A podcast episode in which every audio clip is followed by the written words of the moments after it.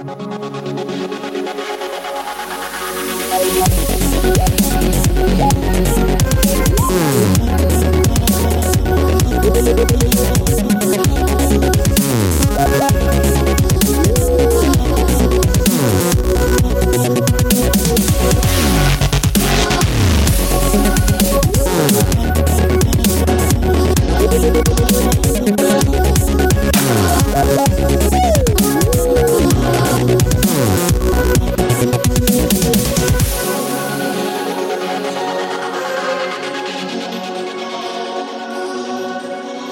Hello and welcome to Open Mind UFO Radio. I am your host, Alejandro Rojas, and I am joined by uh, the man, the myth, the legend, the, the person we met missed so much the last couple of weeks, Martin No Show Willis. no show. Uh, I think I've been called that before. Really? I thought you were talking about Bigfoot at first, but yeah, no, that's me. No, it's you. Yeah. Yeah. Have, has anybody compared to you to Bigfoot before? Kind of maybe a baby Sasquatch? Not yet. Yeah, no, it- I guess it would depend. You know, this is Maine. I'm yeah, in the right. Maine- I know. So it's a very woody area. Yeah, so But I like to tell people this is something new I'm doing, Martin. I'm telling people, making sure they understand about the show. So this show is Open Mind UFO Radio, where we cover credible UFO news and information. We take a journalistic standpoint, since I'm a journalist, I'm a writer, and we cover substantiated, credible information for you all to uh, kind of make up your minds. We do, of course, give commentary and give our opinions, but uh, and we do when we speculate, we call it speculation. But um, I think that's what something unique that Martin and I do is that we're giving you credible, substantiated information instead of just kind of spitballing and, and making guesswork out of things. Um, we also do review the news at the beginning of the show. We'll be doing that momentarily. So if you want to just skip to the interview, you can't do that. That's at about the 25, 26 minute mark. Um, but we'll talk about news and stuff in just a second. But uh, first, I want to talk about Patreon. Uh, I, what I'm doing on Patreon is I'm alerting people to what my next guest, who my next guest will be, and then you can go on there and ask questions. But only if you're a patron. And I asked people about that last week about how I'm going to be putting some more exclusive information on my Patreon that only patrons can see. However, it only costs a dollar a month to get on there and see that at the, the very lowest. And, um, you know, it'll keep me doing UFO stuff, which of course I would like to continue to do. Uh, it just takes a lot of time researching all of this info. And quickly here, you guys responded greatly. I had a ton of you come and join Patreon. Here are some of them. Mitchell, Mitch, Jean-Pierre, Larry, Rob, Matt, Jode, Alex, Rory, Jeff, Kevin, Ray, Tracy, Dennis, Nicole, Richard, Duncan, Steve, Christopher, Sean, Marcel, Craig, Ruben, my good buddy, Ruben Uriarte, Steve, Dave, and uh, let's see, Clinton, and we have Darth Rikus. So this is a Sith Lord, I guess, is on here. Uh, Darth. So that's kind of Wow. scary, actually. And Iran. Yeah. So yeah, a ton of people are joining. Thank you so much, and uh, hopefully we can keep that rolling. But uh, check out my Patreon. This week I have up a picture. I hung out with my buddy uh, Dave Childress not too long ago from Ancient Aliens, and he shared a picture from uh, the Ancient Aliens television show uh, that's upcoming from him in Peru in some caves. It's a really cool picture, so you can see that if you're a patron. I've also got a cool bit of audio bonus that I'm going to have this week, and I'll tell you about that uh, in just a second as I tell you about my guest. Anyway, our guest for today is Bryce Zabel. Bryce has worked in the Hollywood industry for a long time. Some of you know him because I've had him on the show uh, quite a few times. He was a speaker at the last Congress, but he's worked on the show Dark Skies, which was a UFO conspiracy series, kind of about the mythology of MJ12 and stuff. He talked about he did the TV show The Crow, Mantis, Lois and Clark, uh, The Fifth Corner. On all of these, typically he was a producer and a writer. Uh, he's worked on the Mortal Kombat movies, on the Atlantis movie, all kinds of cool stuff. Currently, he's got a movie that's being filmed called uh, "The Last Battle," about the last battle in World War II, which is really interesting.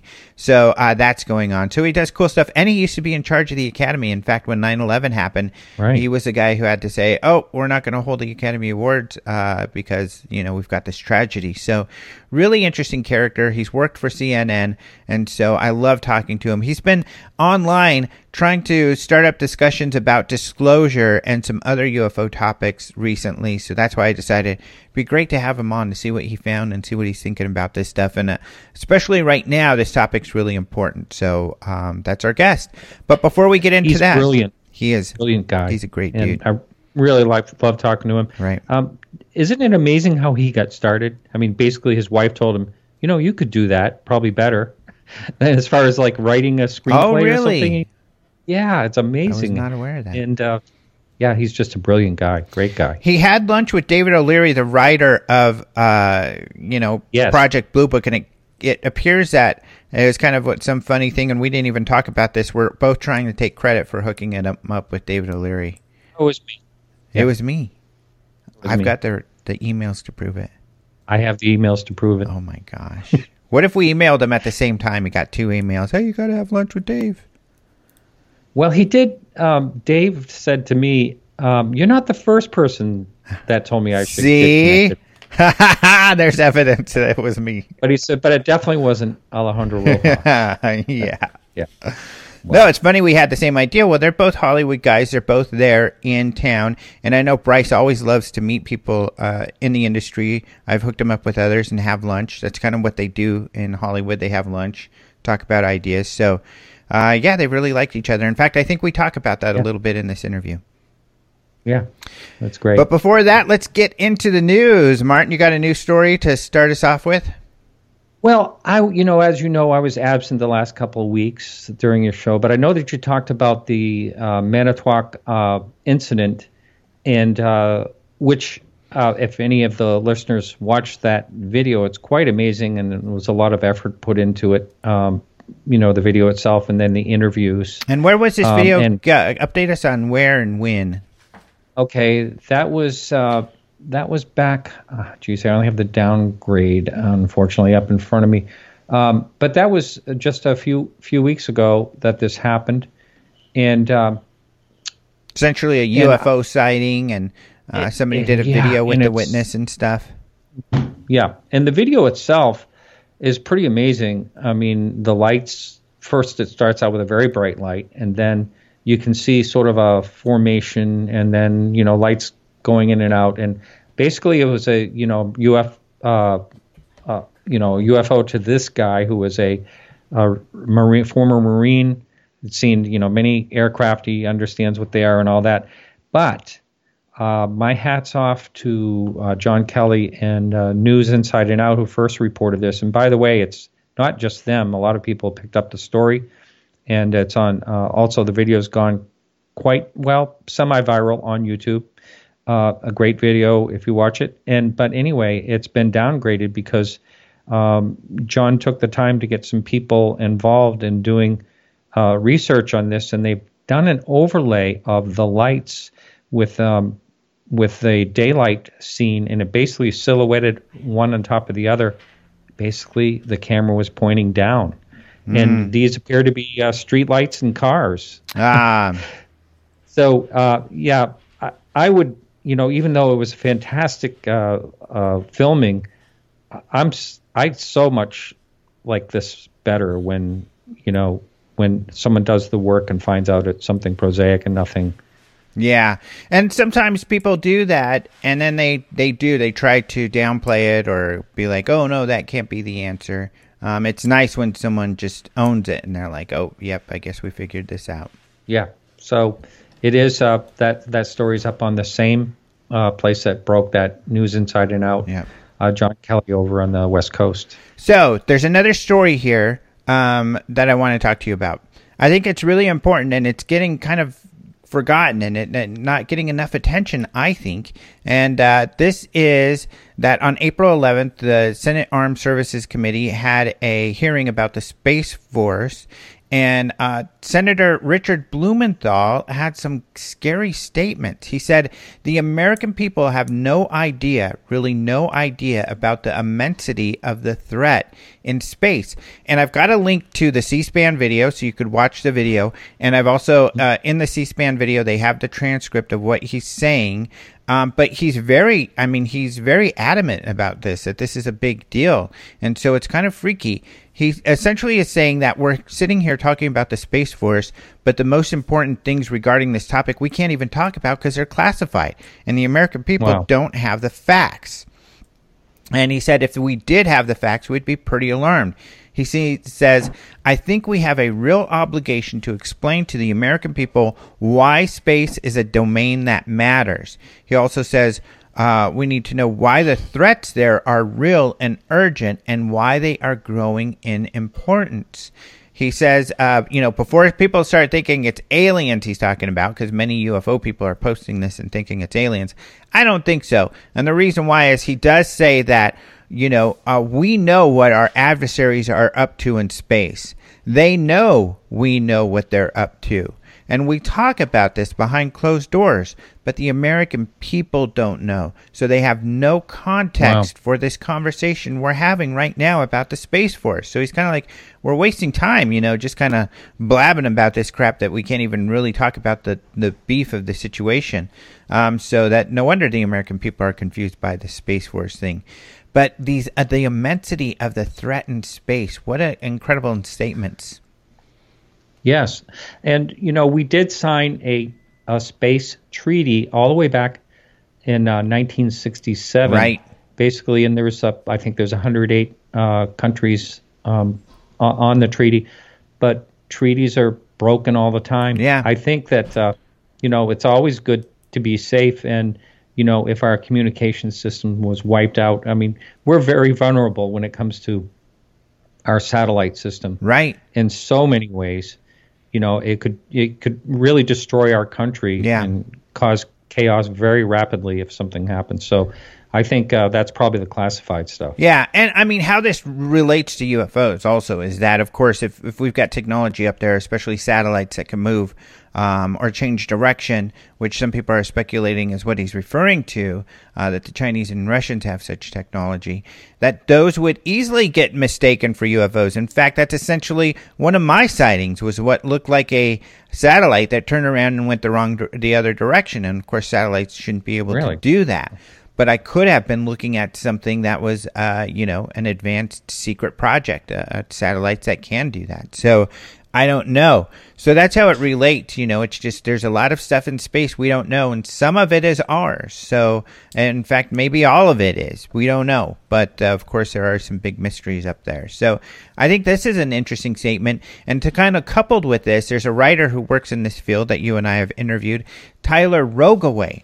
And uh, he writes yeah. on defense projects and, and the aerospace uh, classified projects and that sort of thing. He's got an interesting story out here about Vandenberg Air Force Base and essentially the space shuttle processing facility. So the Air Force was going to have its own secret space shuttle where they, it's going to do secret projects. And some of you may, may be saying, well, they do. They have a mini one, which is true. They have this little mini uh, space shuttle they fly up that does these top secret projects. We don't know what it's doing up there. But what Tyler says is, even though that's the case, we know where they fly that thing out of. And if I were to call up uh, the Air Force, they would tell me, oh, yeah, we fly that out of here and there, but what it does is secret and I can't tell you. But what's weird is there's only one facility where he's ever had the experience where he calls up and says, Hey, what are they doing at this facility? And they say, We can't tell you. And that's what's a mystery here. So they, uh, after this project to create an Air Force space shuttle, that got canned. They didn't even fly it. They built it, but didn't fly it. But this base, they then started flying Delta 4 rockets out of it.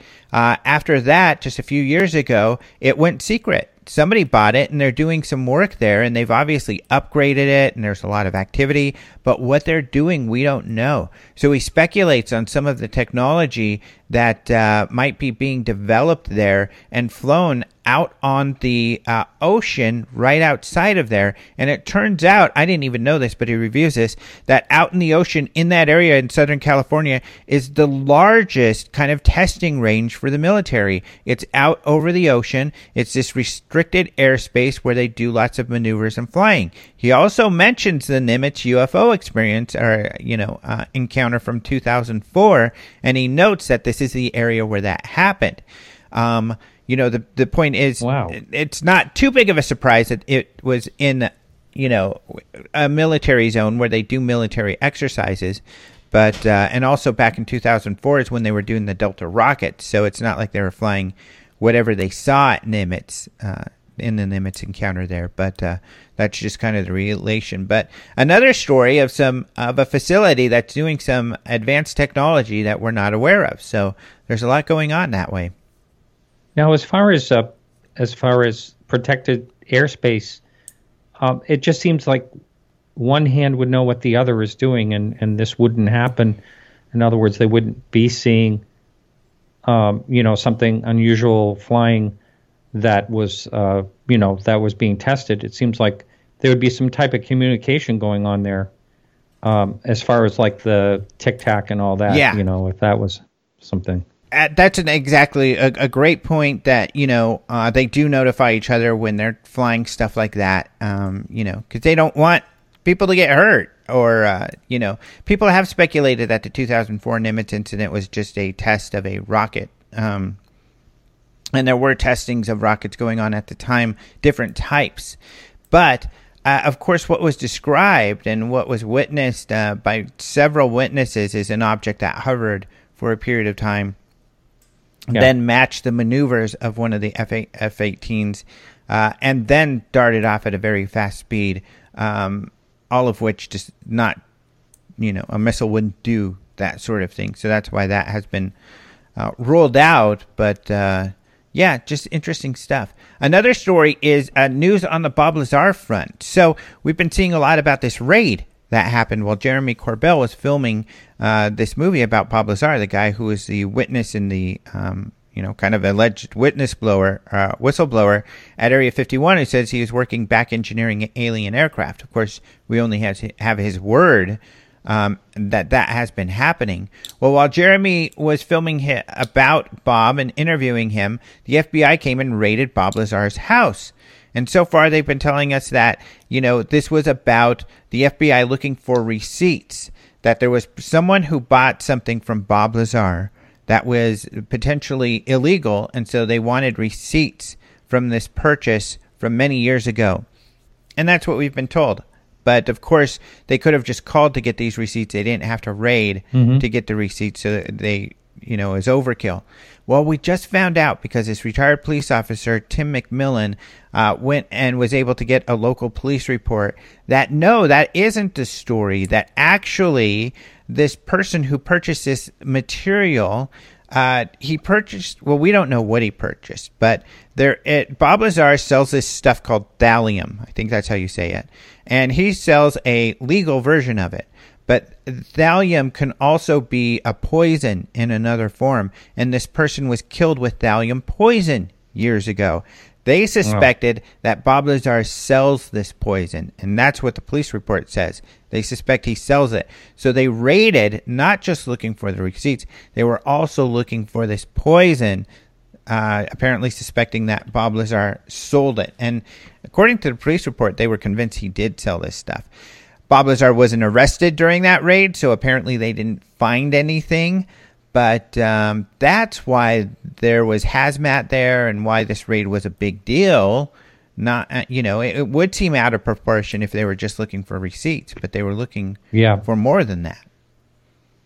Wow. It just goes to show how things can be taken out of proportion yeah. and, and everything else. About the speculation, oh, it was element 115 and I know it. That's why you've got to ask. That's why why the journalistic process is so important because you have to mm-hmm. see, see, seek the root of the information. Um, it may uh, sometimes things may in appearance seem very mysterious and leave you to want to jump to conclusions. This raid is a perfect example. You'd think, wow, they're obviously harassing this guy because that was they didn't need to have all these people there in hazmat and everything, unless maybe they were looking for element 115, this, you know, mysterious element that supposedly Bob Lazar saw.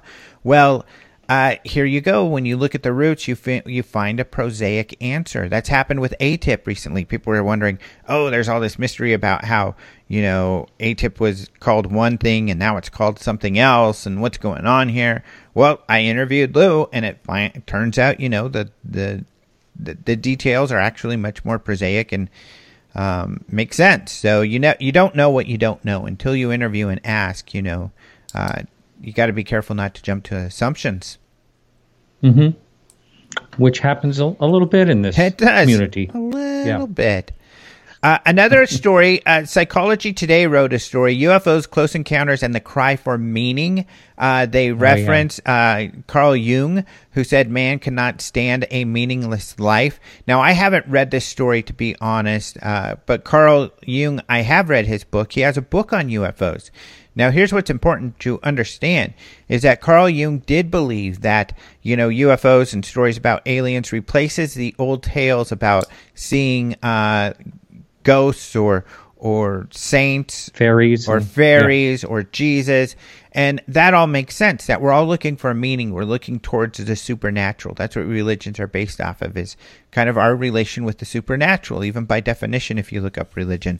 So, but however, even though Carl Jung said that's a lot of what this phenomena represents for us, he was adamant that he felt there was a true mystery and he actually had written letters that he felt that the Air Force was even covering up information about UFOs. So Carl Jung was very much into that this was a genuine phenomena, but also a symbolic phenomena that was important to human beings. Yeah, there's so many facets to it when you really think about it. Yeah. Oh, exactly. I mean, there's so much to look at and what it represents for all of us. Um, another article that came out in the Metro is actually about something that's been batting around the internet. Is this patent by the U.S. Navy? It was submitted by a Navy scientist. Um, the patent is about essentially a triangular-shaped anti-gravity device. Uh, now, the patent just because you submit a patent doesn't mean you can actually build the device. It means that this is a theory for how something might work, and uh, I want the rights to it. You know, if I'm able to build it, and so that's what a patent represents. So it doesn't mean that they've built something like this. But what's interesting is the file was put in. Uh, the patent was filed in 2016, and that one of the authors of the uh, articles that is referenced in, you know, essentially that they were able to build this this theory off of was Hal Puthoff's. So Hal Puthoff is one of the physicists who worked with Bigelow and the Pentagon program, UFO program. Uh, he's worked on remote viewing and stuff like that. So that's what makes this patent interesting is that Hal was involved and, um, you know, and to the stars right now is trying to develop, uh, you know, uh, they say that one of the things they want to do is develop anti-gravity devices based off of technology they observed and Hal Puthoff is part of their group. So um, people are speculating that perhaps this is a technology they hope to develop. I've never really understood that part of it uh, about um, observing something and trying to replicate from observation. It just seems um, that seems like trying to replicate a magic trick that you see in front of your eyes, you know, without knowing the magic behind it. It's I mean, true, you know, but the theory behind in your analogy, that does happen where magicians see other magicians do something and then they try to back engineer the magic trick. Um, and I love that analogy, back engineering the magic. Ooh, that's a good term. So, I mean, it's possible. I what they say uh, is that things like the auroras, the color of the auroras, uh, other types of, of things that can be ter- determined can help give clues to the technology. Um, and they believe that they've gotten enough clues to, to do something with it. I don't know. Oh, it- mm, that is interesting. Discovery Magazine, I'll just go through these quickly. Remember, you can see all of these links in the front page of openminds.tv, but there is a article where they're discussing the the Drake equation a little further on Discover Magazine. This is the equation that tries to determine how many uh, extraterrestrial civilizations are out there, and it essentially determines that there's a lot. Um, this is a really important one. UFO Joe, who I just had on recently on the show, Joe Murgia, posted that article he was talking about uh, that uh, with Senator Harry Reid. And one of the quotes he highlights here is people are afraid to step out for fear of people criticizing them for talking about extraterrestrial things. So essentially, he's saying that there are a lot more people, important people, interested in this topic than we know that he's talked to, and they just don't want to talk about it publicly because they don't want to be ridiculed. Hmm. Well, hopefully that'll change Yeah. a little. Hopefully.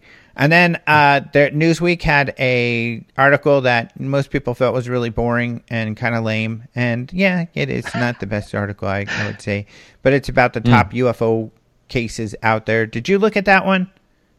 Uh, I just glanced at it, and it's funny when these things happen. You know, I always feel like arguing with them. You know, yeah. What they, you know, it's just uh, because you, you know who who who's to say really? Uh huh. You know. I hear you. I know. Yeah, you're right. I mean, uh, exactly. And uh, it's very arbitrary. And I guess what's tough is taking the top cases from Newsweek. They don't have a clue. Come on. I mean, uh, it's rare that they would look too into it to really find something out. Unfortunately, the mass media doesn't use its due diligence in researching very hard when it comes to UFOs.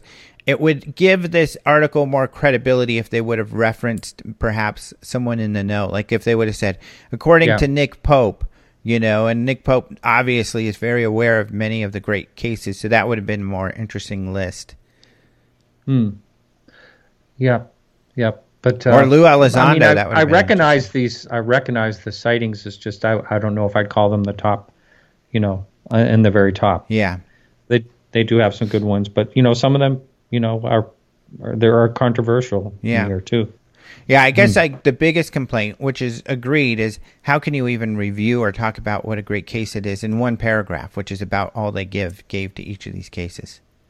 Right. Exactly. Yeah, it is. Yeah. Every one of these is one paragraph. Mm-hmm. But they are great cases. I, it's one thing I would argue in that you know if you're disappointed with the coverage that Newsweek gave for these cases, Google them um, and you'll find out, especially go to openminds.tv and do a search there for these cases, and you'll find out a lot of credible, great information. Right. You can do your own exploration. Yes. All right. We're out of time, buddy. I saw that. Wow. Well, thank you so much for joining us again this week. Remember, you guys can hear um, Martin at Podcast UFO. Yeah, thank you. Thank you, always. my friend. Uh, let's go ahead and talk to our guest, Bryce Zabel. He'll be right on after this short musical interlude, unless you're listening on a radio station, and then you'll hear a short break. Otherwise, we'll be back with Bryce Zabel on Open Mind UFO Radio.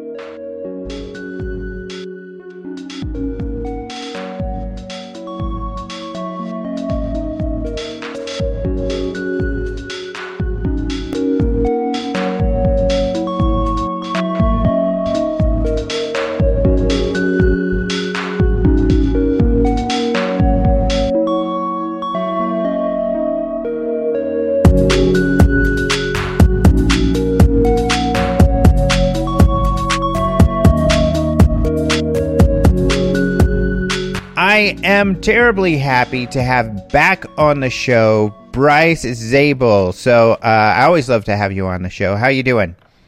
I'm doing great, Alejandro, and thanks for having me back on. It's very interesting.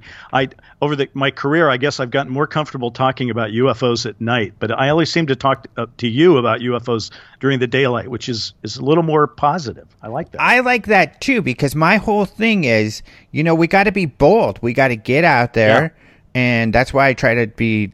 I, I, mean, I think I even try to overdo it. I'm very careful about you know citing sources and being journalistic because we have to not be afraid of you know getting out there and talking about this. We don't need to do it in the middle of the night. We can do it during the day, especially if we're sharing credible information. Well, it's it's interesting. I would I hope that is the case. I mean, I absolutely hope that is the case, and I hope that none of us who are talking openly about it are painting big old targets on our backs for somebody. oh, um, we are. I, I, you know, I hope that's not happening. I hope I hope whoever is in charge of managing this secret and this mm. information over the years has a, you know, has a positive evolving sense of how to go about it and and it doesn't involve silencing guys like us. So far so good. Although guys like the, us because we are in the media there is that aspect. And and i think that it's important that it, you know we're cognizant of this is that media always gets used as as useful idiots essentially. Given information to share that serves a purpose that we don't know.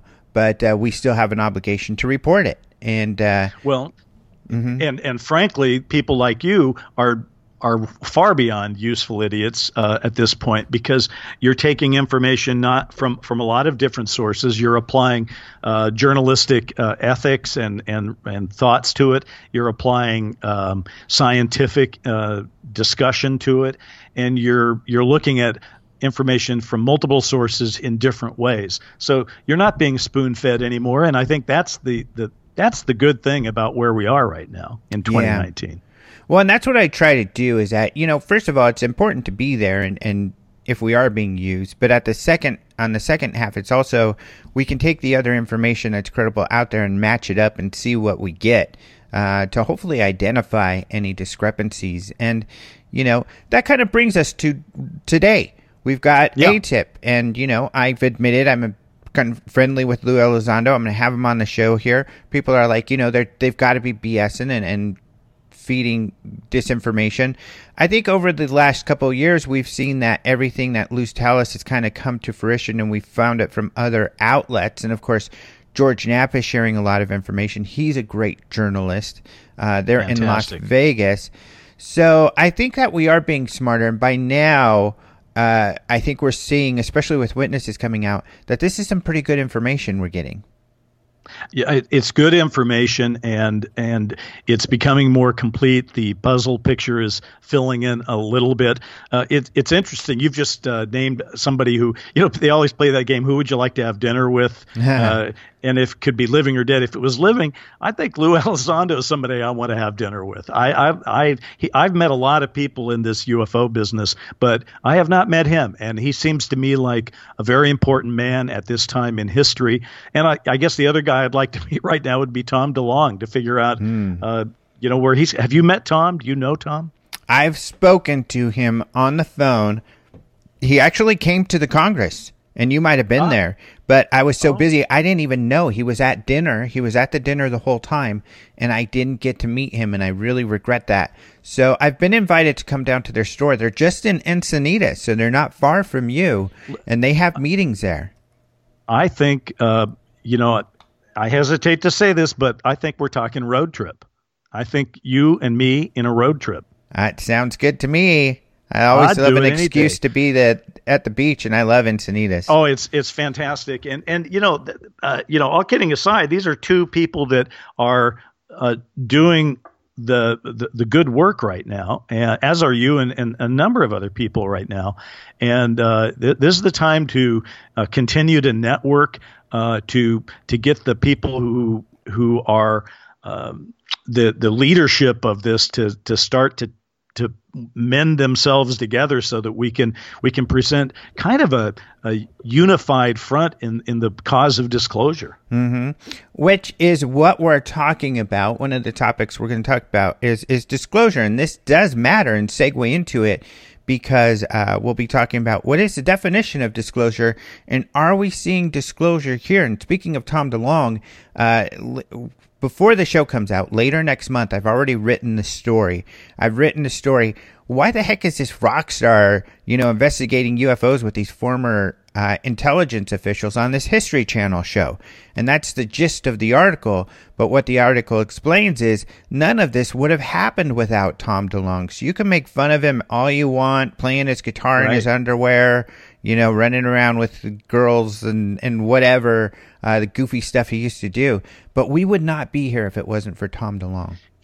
He is the definition of a of a catalyst. He is someone who, you know, through the force of his own will has has right. willed certain events into happening, and and I have to say that's terrific. And you mentioned George Knapp, who I happen to think is probably uh, probably the best journalist reporting on this today, uh, mm-hmm. in, in my view. And he's, you know, I know Tom has been a controversial character, but uh, I sat down for lunch with George and he said Tom's the real deal. So I believe George is the real deal. So I believe Tom is the real deal. Yeah, George is. Uh, all right. Well, George and Tom, I'm just very impressed with what they've gotten done. So that brings us to our topic of disclosure. Yes. So you uh, have been inspired lately to get on Twitter and to kind of start some conversations. And one of the conversations you started was, hey, we really need to define disclosure, and uh, it looks you you you ran into some some issues there. So, what inspired you to kind of get out there and decide, you know what, right now we re- really need to redefine this, and and what did you find? I, I, well, first of all, I wrote a book about it with uh, Richard Dolan, AD after disclosure, and so I've been thinking about disclosure for a long time. And and but because in the years since that book came out, I've had a lot of conversations with people like you and many many others, and I realized that. Uh, disclosure means different things to different people. There's small d disclosure, there's capital D disclosure, and and even in if, even in a uh, meeting of uh, people who are in the know, researchers, etc. People use the word differently, and I, I am not saying that uh, you know I have any insight into what should actually be the, the title of it, but or, or the definition of it. But I think it doesn't hurt us to start asking about it. Um, disclosure to me uh, is particularly because the book that Richard Dolan and I wrote was called AD After Disclosure. We were trying to go for the calendar met- metaphor that the BC world is before confirmation and the AD world is the after disclosure, which would mean tends to suggest that there's an event, there's a disclosure event that takes you from where we are now in that sort of before confirmation to the after disclosure moment. And that implies that something happens that literally changes the game. Now, what could that be? I mean, uh, I've seen our mutual friend Steve Bassett say it's when um, extraterrestrial presence is acknowledged by uh, basically the political class. I think you know um, mm-hmm. I don't have his his definition in front of me, but I think we need to look at it a little broader because I don't think we know that it's extraterrestrial uh, alone or maybe even at all. And I don't know that disclosure, which is kind of a process, is something that can necessarily be done by just you know one person making some proclamation it's it's a group event and then my thinking started to evolve a little bit further which is the disclosure that we've been talking about uh, is really a, an official confirmation of UFO reality. Um, and by official, I guess it could be the Pope, it could be the president, it could be the Chinese premier.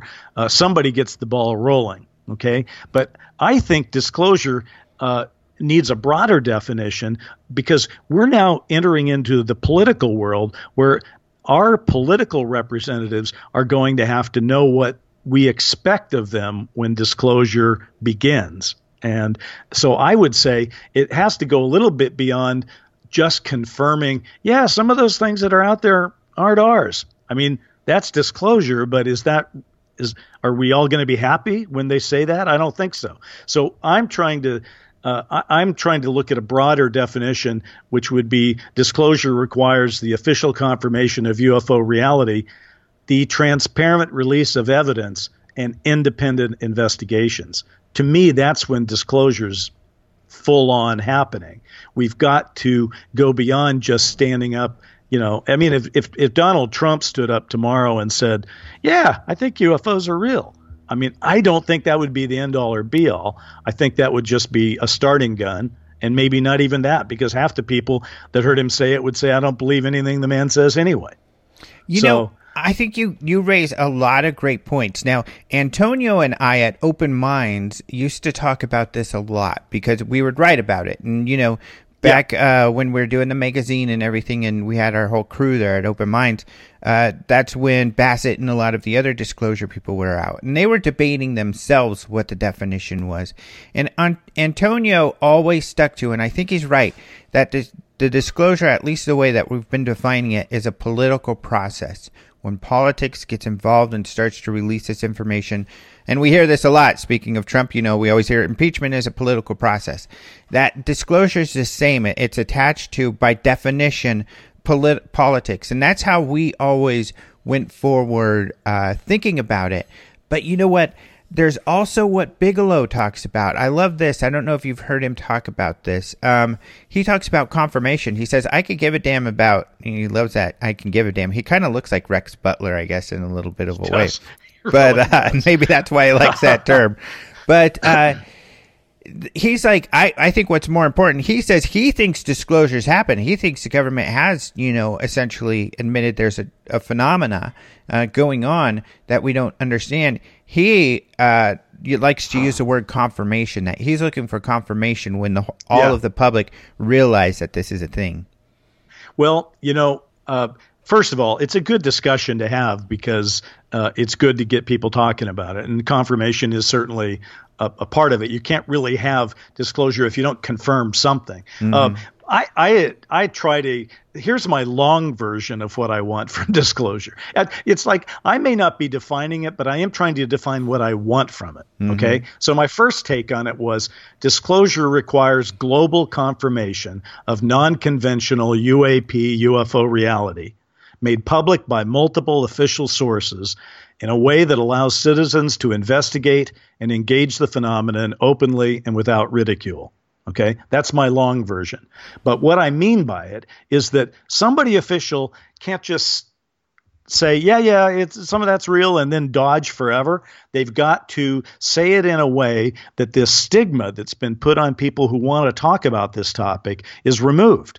That it's not we're not going to be denied and ridiculed anymore that that whoever is disclosing anything the the political system needs to move in in a way that allows uh, us as citizens to do our own investigations and to use our governments to aid and, and help in those investigations. Because you know we have a lot of missing time of uh, you know missing political time to make up for uh, once we toss this into the the body politic, uh, you know that's a starter's gun, but but we're not going to finish that race for quite some time. Mm-hmm. And this is the other hard part of all of this is, you know, I think first of all everything's very compartmentalized. People have to realize that. Uh, a lot of people have been talking. Well, Lou Elizondo, if he worked on a UFO program, how can he not know about this? How can he not know about that? Well, if those other things are going on then um, he might not know about those things. Then the other question was, you know, at least in my mind, I'm thinking, well, maybe there isn't anything else going on. He's got the only game in town. But lately, we've heard Harry Reid, we've heard him, yes. we've heard uh, others say there are other programs and other departments that they're aware of. Uh, and even going so far, I think Reid even said that he thinks they might be coming out in the light here soon, also. I mean, Harry Reid is, if we gave a uh, disclosure person of the year award, I, you know, while it, while uh, Elizondo probably got it for 2018 or 2017. Um, I give it to Harry Reid for 2019. So right. Far. I mean, I just think this is the man who, yeah, I watched on the news uh, as the as the head of the uh, the Senate for years, and I always thought, well, he's a button down kind of guy. And, you know, beneath that uh, button down was beating a heart that knew that UFOs are real. Right. And, and how great it is that he's willing to step out front. He's, and I like what he's, you know, what he is saying is disclosure of its own kind. He's yeah. saying there's facts out there that prove these things are real. Okay, that's, let's just call that level one disclosure. I mean, but it can't just be one guy. It can't just be Harry Reid confirming just that there's something to study. Uh, we need to get, if it's just going to be a confirmation that some of this is real, then we need it even higher than Harry Reid. It needs to go to the, the president and the Congress and so forth. And then there's the level two of disclosure, which is give us some details because I cannot believe that a government and a world that has been studying this since the end of World War II, and that is pretty much confirmed. Uh, I can't believe they don't have some conclusions by now, and I want to see those conclusions. And I want I want to be able to talk about the interpretation of those conclusions without being ridiculed for doing so. Mm-hmm. And and this is the transition that we're all trying to go for. And b- by the way, you just we just danced around it, but I'm just going to lay this out there right now. It is distinctly possible, and I hope you're all sitting down. It is distinctly possible that Donald Trump will be our disclosure president. Well, and I wanted to bring that up because I, that perplexes me the whole that this Oh, administration. But we'll get into that in just a minute. I do want to address one other thing because there could be Sure. some people having hang-ups there and saying no. Well, Harry, first of all, there's people having heart attacks all over your radio Yeah. audience at that thought. But go ahead, please. Oh, I, I know, and uh, and but there are people like you know I I think thinking well the only reason Harry Reid's in this because he was trying to get money to his buddy uh, Robert Bigelow, but I want to put that in perspective. Um, Robert Bigelow, this is according to Bloomberg, by 2013 he had spent a quarter of a billion dollars on his inflatable space habitats, and all out of his own pocket. A quarter of a billion dollars. He did not need the $22 million they got for this program to put in his pockets. And actually, the facts are he that 22 million wasn't enough to complete the work that they wanted to do. So he spent money out of his pocket beyond that $22 million. And if you think about, uh, first of all, yes, stand up for Robert Bigelow because I, really this guy is a hero too, and and he should be acknowledged for being out front and being clear. Um, and and let's also acknowledge that twenty two million dollars, twenty two million dollars is a lot. It would change my life a lot, and it probably change yours and everyone who's listening. But in terms of uh, money you throw at a problem such as UFOs are in terms of acknowledging what they are and understanding them. Well, f- first of all, it's pretty clear that our black budgets have thrown billions of dollars into the, their study over the years. And so this 22 million dollars is is you know that's chump change for investigating a phenomenon that's this large. And just think about it. There are some reports out there that if we could get those declassified that would curl your hair. And I'd like to get my hair curled at this point. Right. And I'm excited to see the History Channel show because according to Lou, this History Channel show that's going to be focusing on To the Stars and it sounds like it's really centered around Lou because he was worked for the government investigating Yeah. UFOs and now how he's investigating UFOs in, in the private sector with with uh, Tom DeLonge and To the Stars.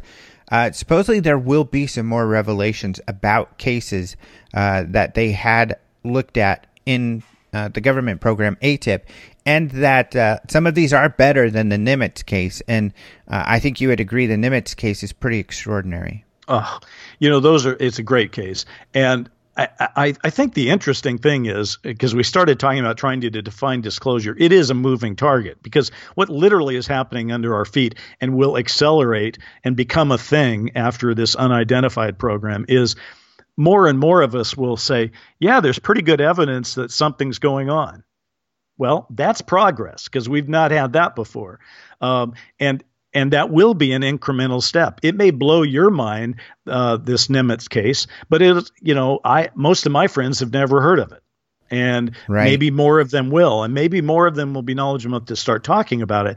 And then once we establish that beachhead, that there's literally government video and technology put to, uh, you know, uh, seeing some of these for what they are at once you get more people accepting that, then the question is going to become, well, okay, uh, what's the official response to what they are?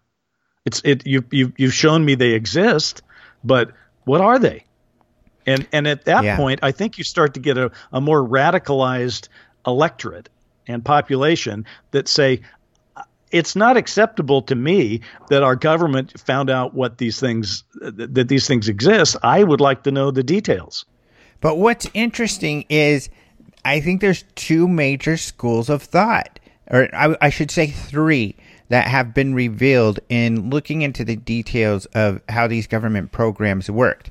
Um, there is the school of thought that we don't know that there's a phenomenon. This would be Lou Elizondo, who is the closest we have to an official voice to to what's going on. Essentially, he's like the head of Blue Book. You know, he was head of a Right. a UFO project. He says we don't know. We know that they are technology that are beyond our own, but we don't know. However, some of the things the scientists are looking into in that work with ATIP and uh, outside of it are more prone and comfortable, interesting enough, in my experience talking with these scientists, to go the interdimensional route, to say that, you know, we're learning so much about inner dimensions, maybe uh, dimensions can interact with each other, and somehow that's what we're seeing. Uh, I think that's really interesting that scientists are, are largely kind of moving in that direction. Um, it's, it's, very interesting uh, because because uh, that, that's sort of they're they're uh, adapting the John Keel and the Jacques Vallée uh, kind of take on this. That there's it's probably more than nuts and bolts from uh, another planet. Right, exactly. Which I love that perspective because it's the scientific one. You know, that's where Vallée, and we got to follow the data, and the data just hasn't given us anything definitive yet. The second right. one would be that there's nothing to it, that it's all silly. But there yeah, is a major third opinion that has had a tremendous effect. And that is that it's demonic, that there is a large contingency of Christians uh, inside of uh, Christian officials inside the government who have not wanted to even investigate any of this because it's a demonic and we can't mess with it. And we heard this years ago from Hal Puthoff uh, when yeah. they were doing their remote viewing, their essentially kind of ESP research, and you know, running a sex- successful program for like decades doing this, but the religious faction said, no, this is demonic. We can't do it anymore. And sure enough, we hear from Lou, at least the first iteration of this organization also got squashed for that same reason. Well, there's no question that that there are people that that take that point of view. Uh, in fact, uh, when I was working on uh, a show called Mantis, my, uh, my uh, fellow executive producer knew more about UFOs than me, but he was sure that they were all angels and demons. and and yet he was very well versed on it. And I think there's a lot of people like that. Uh, on the other hand, I've done some polls on my own like uh, that this this Twitter site, and uh, Angels and Demons came in dead last out of four options. You know, so I, while it may be that there are embedded people in our government who are feeling that, and maybe that's why they've gone they've slow walked any disclosure. Uh, I don't think that the majority of the public in any way thinks that's the case. But in a way, it almost doesn't matter, does it, Alejandro? Because the truth of the matter is there's probably a phenomenon that we are interpreting differently, but the phenomenon is probably what it is. In other words, somebody may look at this phenomenon and say, "Oh, those are those are fairies and folklore." And somebody else may say, no, it's angels and demons. And somebody else may say it's extraterrestrial. And somebody else may say it's interdimensional. They're probably looking at roughly the same thing, or at least a, a collection of things that are related. So right. this is why I want um, the people uh, and, and, and, and well, we've got to take a break. Would, Sorry. okay, so yeah. hold that thought. We've got to take a break right now. Uh, we'll pick up the rest of this and get into something else that you brought up just a minute ago. After All this break, for those of you listening to the podcast, you'll hear a short musical interlude. For the rest of you, you'll hear some commercials, but we'll be right back with Bryce Zabel. So stay tuned to Open Minds UFO Radio.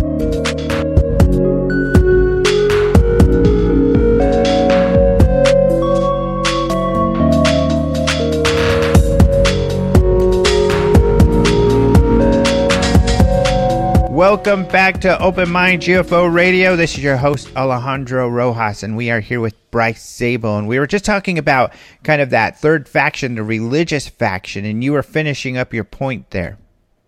Oh, um, I, I think I was. Uh, I, I think what I'm saying is, I don't think that the even if that is an explanation for why there are people in our government who have resisted telling the truth, I don't think that's the reason why they haven't told it.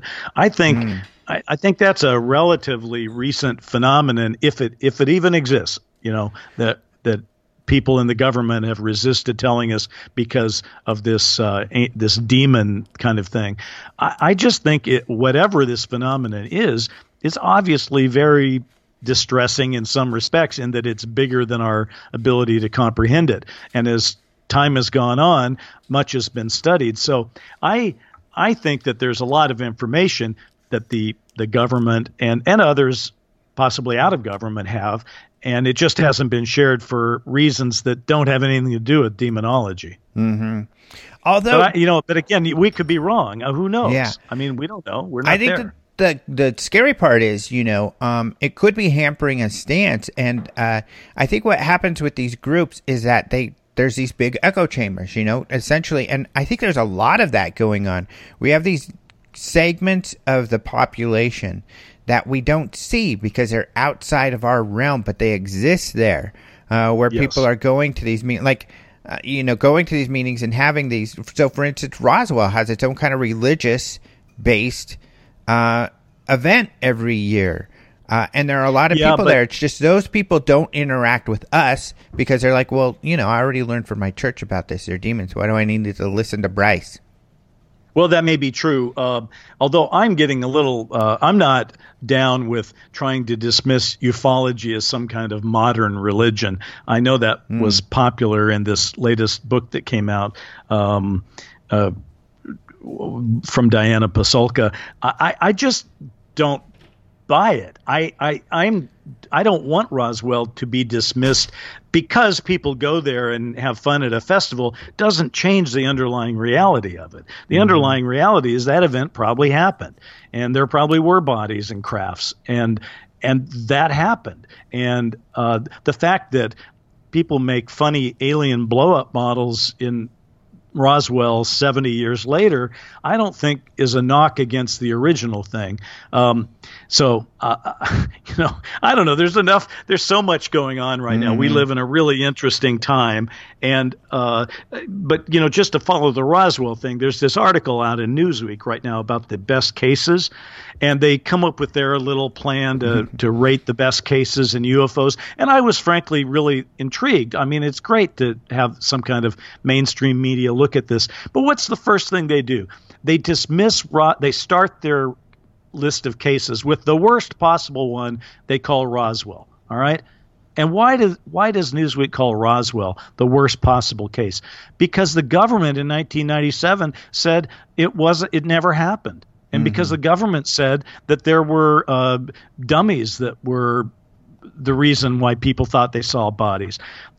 And and because of that, in less than one paragraph, they dismissed the whole thing as the worst case. So I got to tell you, we are getting more people talking about it, but we still got to bring the game up of some of the media. Uh, who just they want to talk about it now, but they aren't assigning anybody to actually dig deep into this and try to understand it. They're just tilling the same old nonsense, and it's time for us to go up a level. That's my take. I agree, and, and it's been one of the difficult parts with the media, and we've talked about this before. Is that you know uh, a lot of people in mainstream media do not feel they have to put their normal due diligence to work uh, when they're writing about UFOs than they would writing for anything else, and it is unfortunate because that's why I've been trying to really push. And you know, I got to be involved with this CW show, Right. And uh, I wrote this article about how you know at the very least there is a cover up we know for a fact you know that the, those pictures that debris is not what uh, what was found. And i that is you if you're a journalist you have to cover that aspect aspect because there's your reason that there's a conspiracy because we have a cover up and so what's going on here? And by glossing that over uh, or not even covering it shows they're not doing their their homework at all. It it just cracks you up. I mean, here is a Newsweek reporter assigned by the magazine to write this article who says the extent of my uh, investigation of this topic is that I'm going to dismiss Roswell as the worst case ever because the government denies it happened. right Wow. That's Wow. hilarious. That's what like a lazy, lazy piece of journalism that is. yeah, I mean unfortunately, yeah.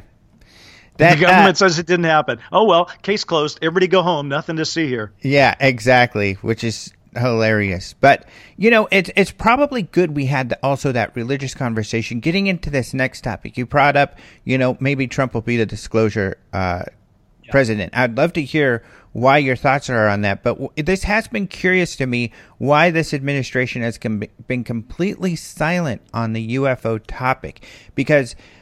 Clinton, Hillary brought it up during the campaign uh, Yeah. at the behest, kind of pressured by John Podesta, being uh, kind of pushed along on that.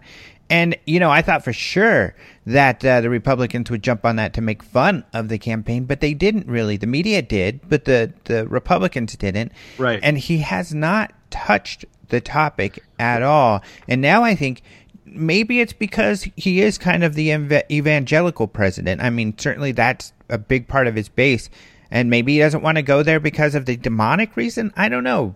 I don't. I think he hasn't touched the topic because he doesn't really hasn't really thought about it, and he probably. Uh, I'm not saying he's going to be the disclosure president because he chooses to be.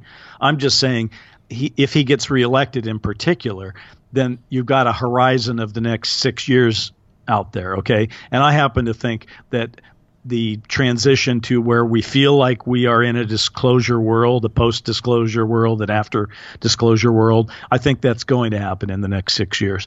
And so, as a consequence, if he gets reelected, then he'll be the guy standing when it happened. That is what will make him the disclosure president. There's a reason, though, there's a couple of reasons why he may have avoided it. One is if Hillary was talking about it, then he doesn't want to be Johnny come lately to a Hillary issue.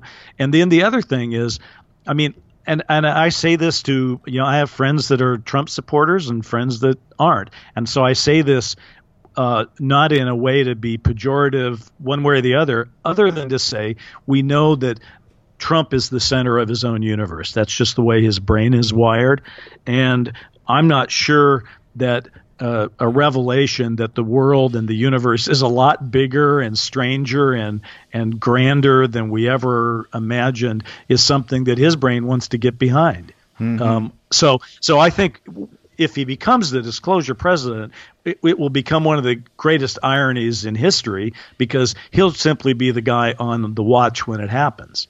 But but once he decides uh, to talk about it, whoa, watch out, the floodgates will be open. And I wouldn't be surprised, to be honest with you, if um, if it if it comes out in the 2020 campaign as an issue that he comments on. Um, I think, if anything, right now, uh, this 2020 presidential election has the potential of really uh, m- making progress toward disclosure because there, there's every single person who's listening right now could, if they wanted to, go to a town hall for a presidential candidate. There's plenty of them out there. And they could go to that town hall and they could put their name in to ask a question and they could ask in a respectful and, and knowledgeable way what the candidate thinks about the issue of investigation of UFOs and AATIP and things like that. And uh, so I think we're entering a period where this might leak into it. I was surprised it didn't leak in more strongly to 2016, but I think we're teed up for it to happen in 2020. Mm-hmm. Now, uh, here's a question for you. The way it's happening now is that, you know, Elizondo's come out. He uh, has colleagues, and of course, we have the whole Bigelow faction, and that's what I call the majority of the people into the stars. And that's another thing people have to realize. They're like, oh, these people are part of some insider disclosure. Well, you've got to look at the history. Someone like Hal Puthoff has been working at looking into and legitimizing paranormal topics for decades, since before I was born. Literally, he's been working yeah. on this sort of thing. That's the you know this physicist who worked with Bigelow and he worked with AATIP and he's worked with all kinds of different things uh, on this front. Same goes with uh, John Alexander, who I've had on the show. Uh, same goes for. Uh, many times, but same goes for Bigelow and, and all of these others. They've been in, you know, kind of fighting this fight uh, in at a higher level and in the scientific realm. So they have a lot of access. And now we have people like Steve Justice, who was a, a you know worked for Lockheed Martin, and we have Chris Mellon, who is part of the Mellon Empire, you know, and and no doubt he was a, a deputy intelligence secretary. I mean, um, so we have access to these people who can get information to the highest levels and are doing that. So we've got this momentum going, and we're getting, I think, better information via these routes than a politician who's just going to try to spin it in a way that makes them look good, and they're going to cherry pick information. Um, yeah, I, I, but the distinction is the the people you're referring to, the uh, Justice and Mellon, and and everyone who's approaching this in this new investigative scientific way, they have to be there doing their work. But what pushes it over uh, the the the finish line is literally a, their work becoming the basis that allows our political system to change itself. And one of the ways we have to do that is by forcing our politicians to start talking about it. it you know, and and whatever people think about Hillary Clinton, at least she did talk about it, mm-hmm. and that was that was a radical new thing, and we're going to need more of that. Uh, particularly, just to cycle back to where we started, if indeed disclosure is when somebody official uh, says this is really going on, then that is a political issue, and the, and and I can't expect people to start talking about it out of nowhere. They have to. We have to start that discussion now. People have to start asking their senators, their congressmen. You know, I, it's a legitimate question, uh, and and it's easy to ask. You simply say. Uh, uh, Senator Harry Reid has called for investigations into UFOs, and there's this project called AATIP, and uh, there's increasing uh, good cases that we that the government's showing us. What do you? What's your opinion on this? Um, are you going to support congressional hearings? Mm-hmm. It's a pretty simple question. I'd like to know what most. I'd, I think every candidate ought to be on the record about that. Yeah, that makes sense. I think one of the other uh, here's here's kind of my thinking on this has been, and this is why I love the scientific community for uh, UAP research. They changed their name, and and and this is why. Um, you know, I've always felt that we need a SETI of ufology because politicians will often rely on, you know, they need their credible uh, yes backup uh, that they can rely on. So they need the Michio Kaku's or the someone to come out that they can say, well, look, this is what Michio Kaku says. It's going to back up uh, whatever yes. they're saying. Uh, and SETI at, used to be seen as fringe, and now they're not because they tackled the the most skeptical by nature group of all the scientists, and uh, they were successful that way. I think that's going to be important that we at least create it, a community, even if it's small, a community of scientists who are willing to uh, publicly state their opinions because like, we like the, the SCU, like the SCU, and the majority of the the scientists, even with SCU, a lot of them still want to remain anonymous. They're still worried and they don't want to publicly share their thoughts. It's it's it's true, um, and we we need. Although two of the groups that you mentioned, SETI and and then Michio Kaku, I just listened to Michio Kaku's latest book, and uh, you know I just want to grab him and shake him and go, stop this, you know, stop talking about how the universe is probably teeming with life and about space travel and how we're going to do it, and refusing to acknowledge that somebody else may have done it and beaten us to it, and they're here. And I want to say to Seth Shostak and all the guys at SETI, look, I'm glad that you're running SETI, but don't be so close minded. You know, you've got to open yourself up. Look at all the evidence, and there is evidence. I mean, look at this AATIP stuff. Look at the look at that those videos. There is evidence that something is going on that will blow uh, SETI out of the water. SETI is looking for signals from way out there to because we want to prove that that there's other life in the universe when the evidence seems to exist currently that that life not only exists but it's come and made contact here. Mm-hmm. You know it's what's just, interesting? frustrating. Yeah. Is there was that scientist uh, Silvano Colombano who kind of made this argument that uh, hey guys we you know we're the, the primary primary people out there telling everyone that aliens are here are are out there somewhere.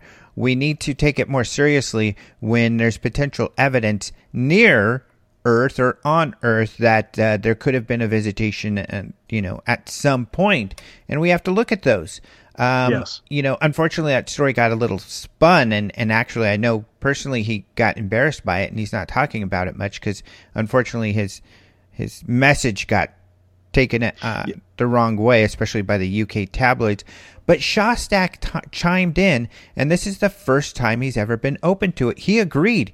He said, "You know what? I think he's right that we do need to take a okay, look good. at this evidence." Good for Seth. All right, then I'm happy about. It. And by the way, uh, what makes this even more complex is if it was just like, hey, are we being visited by UFOs from another planet or not? That's that's a pretty binary choice, yes or no. But in reality, uh, this the universe is as a, quote I always love to to throw out from uh, J.B.S. Haldane, a physicist, was the universe is not only stranger than we imagine, it is stranger than we can imagine.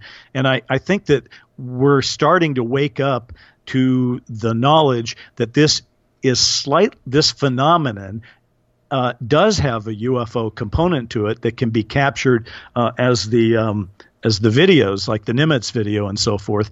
But there's a whole other element of just paranormal weirdness surrounding it that guys like Keel and Vallée and others have highlighted over the years. And and by the way, I have never uh, um, seen. Uh, a, a, UFO, but I have been, as I we've talked about on other shows, been approached by people uh, that certainly acted like they were real and they seemed real. But I've also had some of those weird paranormal things.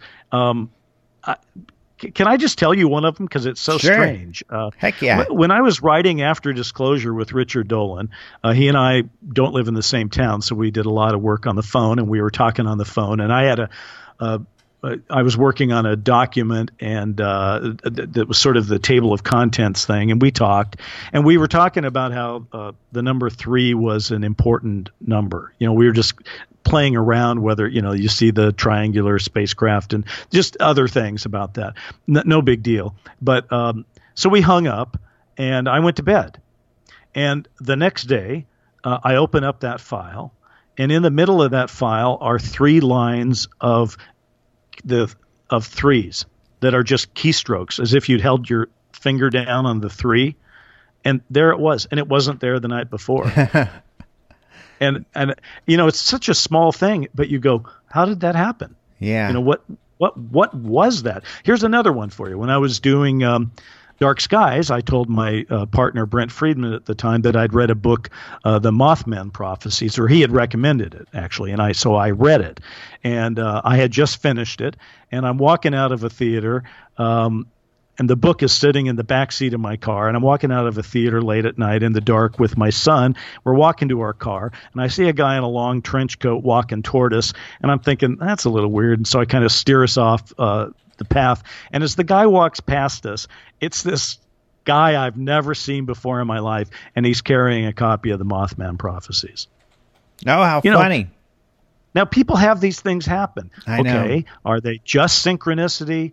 Are they related to a larger phenomenon? Who knows? I just tend to think that when that if we don't get started on disclosure, we're never going to get to the, the the answers because the answer probably isn't that simple. And as opposed to angels and demons being the reason for non-disclosure over these years, I tend to think it's more like people that are trying to deal with and, and, and study with this thing are are wondering how do I even begin to disclose because we still don't quite understand what's going on.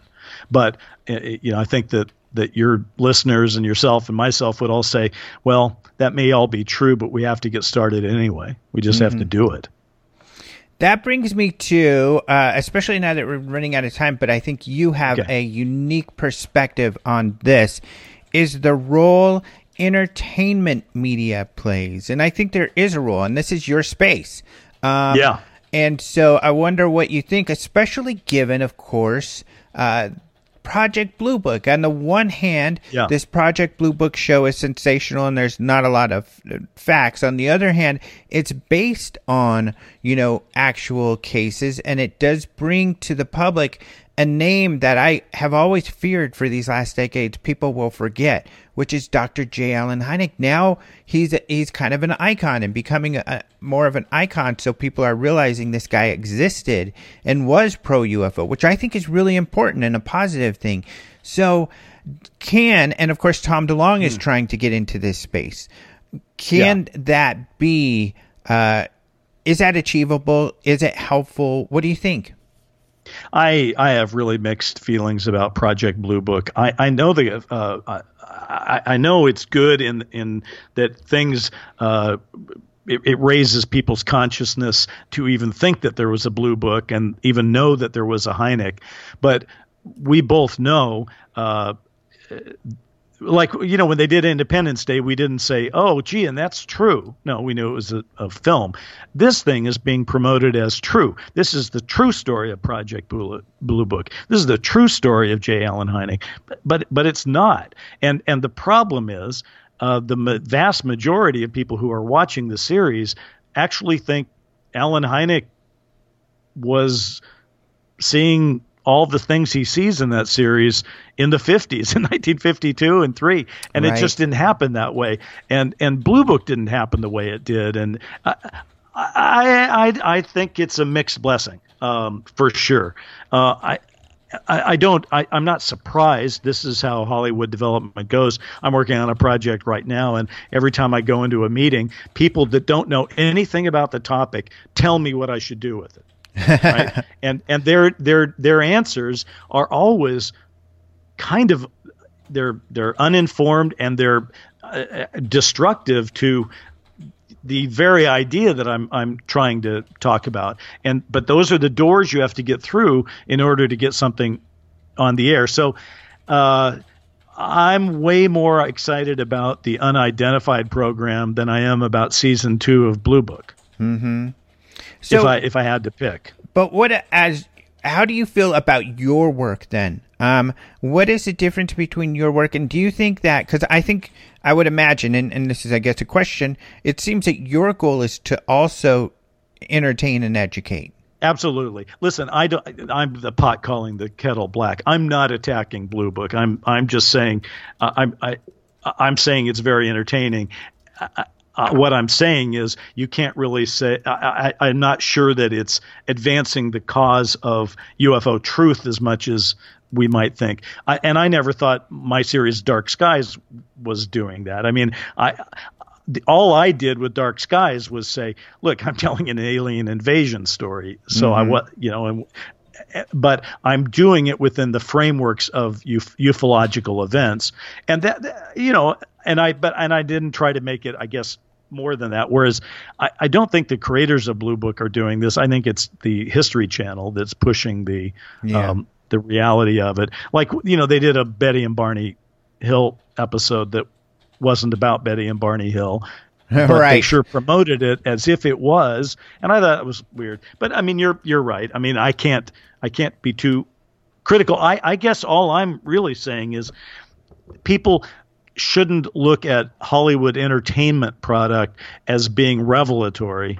Uh, at this point, I'd go to a good Lou Elizondo lecture if you wanted to, you know, take it to the next level of understanding.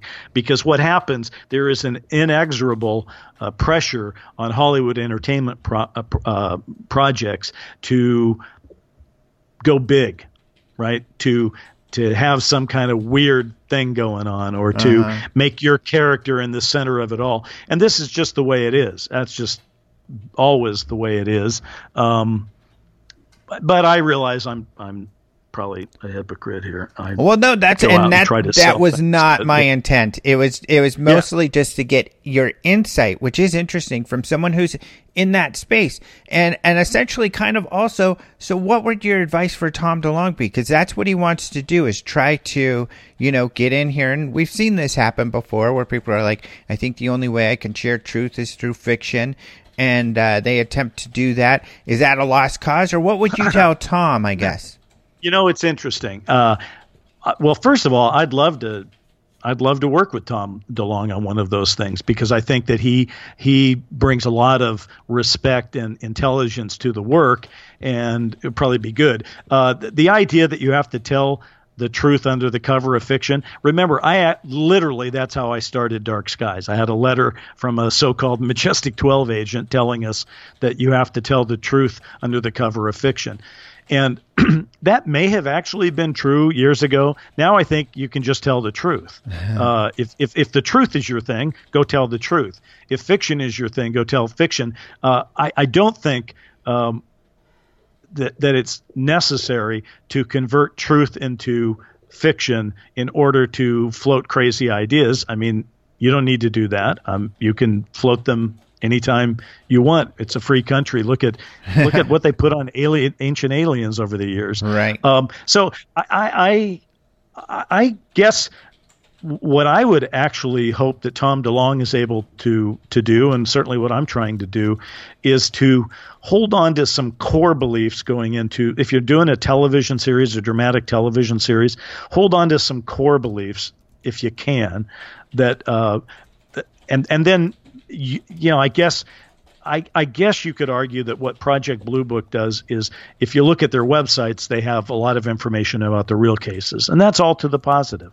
Uh, so I don't know. I, Tom DeLonge uh, wrote a book with uh, his co-writer uh, to to start off, and I, I, the only thing I thought was confusing for for him is, uh, you know, I'm a I'm a television writer producer by trade. He was also starting his uh, to the Stars Academy at the same time. So he was trying to have it both ways. And that was a dance that was difficult for him, where he's trying to say, I've got the cutting edge research and we're going to get to the truth. But while we're trying to get to the truth, I'm going to tell a fiction story. And, I'm, and you're going to have to guess which parts are true. That, that's just a difficult walk. That's all. Yeah, no, I hear you. And, and that's what's really difficult because. Um, because I've he, he doesn't have to do that, by the way. He should actually say, "This is my truth, and I want to tell a fictionalized story about it." That yeah. would be my advice to him. I think the hard part is is that you know the rest of the group in TTSA may not have the same truth he has. I guess I'll put it that way. Pre- precisely, and and so in a way, um, I I understand why he wants to do it the way he's doing it. I, I in a similar situation, I might do the same thing. But they are, it's it's a bit of magic to get them to to work and play together. Because you're right, you have hardcore scientists who are really working to get to the bottom line truth, and then you have the entertainment division, right? And that's a little weird. It's like, you know, when I was doing Dark Skies, I wasn't also, you know, doing digs at Roswell looking for wreckage. You know, mm. it's just it's just tough. And we've lived in a time where the people who have maintained this secret have, uh, you know, have used the entertainment product to confuse the issue to the extent that the, the entertainment product is so confusing right now. Even looking at Spielberg, if you look at Spielberg and people go, well, I wonder what he knows. He has done every version of aliens that exist out there. So there, unless unless there are eight different kinds of aliens out there uh, who are interfering with us, then Spielberg is obviously just making some stuff up at the same right. time. Right? So exactly, uh, we Great just live in a confusing time right now. But but the overall good news is there are lots of people who are pushing it forward. One of my favorite reads right now on Twitter is a a, a, a guy that has a is called UFO Jesus. Uh, yeah, he's great. He's he just has a terrific take on on disclosure, and I enjoy reading him. Um, so there's lots of ways to tell the truth, I guess, is what I'm saying, and and I'm continuing to try to find projects that are based in truth, and I'll tell you, I have to accommodate buyers and developers all the time and uh, obviously, when you put a, if I were to put any of my projects out, if I were, you know, I have the rights to the Betty and Barney book captured. If I get to make that movie, people will probably criticize that movie as much as some people criticize Blue Book, and it's just because that's how Hollywood operates. Mm-hmm. You know what I love, uh, you know, with this conversation, of course, and it's the route that I've taken is I really think that you know the fiction route is is a route, and of course I love entertainment. I mean, I, I love what you do, uh, and I love all the entertainment stuff a lot. In fact, I would be a dream to actually get involved with some of that one day. But um, uh, of course, I'm bogged down in this, and it's kind of like I love this picture that you and Richard take. It is this word Woodward and Bernstein kind of uh, right mode. And that's where i am is that you know we just got to look for the information and if we we can't and it takes a discipline. Uh, george knapp of course is my my role model for this. You got to look for the credible you got to substantiate your claims. You need to grab sources and sometimes one isn't enough or your, your source isn't good enough you know so you need another one. It's just total of woodward and bernstein to to get the information out there. And it's hard and it takes time and it's work but uh, it's very satisfying at least to me.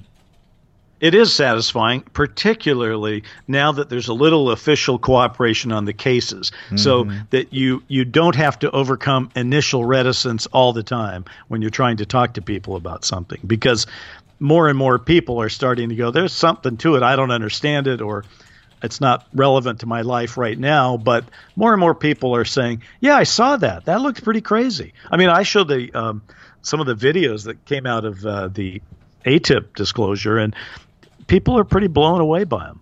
Yeah, right. Yep, exactly. So, um, we are pretty much out of time, but this has been a fascinating discussion. Thank you so much for coming on the show again. I guess what should people look forward to uh, that you're going to be doing in the future, and is there a website you want people to look at? You know, I, I have bounced around. Uh, right now, I'm uh, putting a lot of attention onto the Twitter uh, feed, which is at Hollywood UFOs at Hollywood UFOs. Uh-huh. And I, would encourage people to come talk about that. What I have coming up right now next is actually not a UFO project. I have a big feature film called The Last Battle about the last battle of World War II that'll be shooting later this year and be in theaters in a year or so. Uh, and uh, you know, but I'm still working on uh, trying to bring more of these truth-based projects uh, to uh, to the public because I think that's important, and I really, really feel like we are in the middle of a transition. So, all I would say is fasten your seatbelts and buckle up because here we go. Right. Exciting times. And you've told me about your new movie, The Last Battle, and it's a fascinating yeah. story. So people need to really look this up. In fact, I think in the last podcast we went over it, but definitely look that up, people, and, uh, and we'll have you back to talk about that too. Oh, and, I, uh, and you know, stuff. I'll give you one highlight though. My Dark Skies partner Brent Friedman and I are developing the book I wrote with Richard Dolan, AD after disclosure for television. Oh, so that's cool. the big headline. Oh, that would be yeah. fascinating. Yeah. All right, great. Thank you so much. All right, my friend. Thank you. Thank you so much to Bryce Zabel for being on the show. Like he said, be sure to check him out on Twitter. That's where he's sharing stuff these days. Many of us do. He's at Hollywood UFOs. So check him out at Hollywood UFOs. And you know what? We are talking a little bit about uh, the bonus audio. So be sure to join my Patreon. Uh, you know, you've got the link down there in the show notes, or you could just look for me up on Patreon. Thank you so much to those of you who already have. But you can join at the lowest level and still get access to some of the uh, extra exclusive stuff I have up there, including this interview that I did with Bryce. It doesn't appear here, but we talked about uh, essentially a former secretary of energy and aliens. This is extremely interesting and has inspired me to write an article, but I needed to interview Bryce more about it, and that's what you can get on the Patreon uh, if you are a subscriber. So check that out. Bryce revealed this piece of news at the International UFO Congress last year, and that's another big piece of news. The International UFO Congress, where there's always breaking UFO news, and sure enough, we've got a lot of great speakers this year, and ticketing is now up. The ticketing for the UFO Congress is now up, so be sure to go there to look at the speakers and then get your tickets. Get them because there are some special tickets for like workshops and VIP tickets that there's only a limited number of, so get them quickly. Also, I want you to know that if you order your tickets now, there is a discount code so you could get $50 off the packages. So you got to get the full, you know, conference packages and you could get $50 off from now until Thursday. That will be Thursday the 25th. But Thursday night it ends, so you got to get your tickets by Thursday night. In fact, they're already at a super early bird discount, so you could get this $50 off.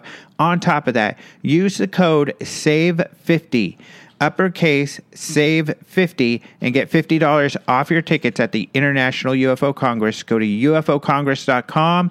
You can see the speakers, you can see the schedule, and then go to the tickets page and you can buy your tickets. You can see all the different packages for the different uh, ticketing packages you could get. But uh, I would recommend the highest level because then you get to do everything and do all the cool stuff, and you get extra, you get saved seating in the conference room. So ufocongress.com, save 50 is a code, all uppercase.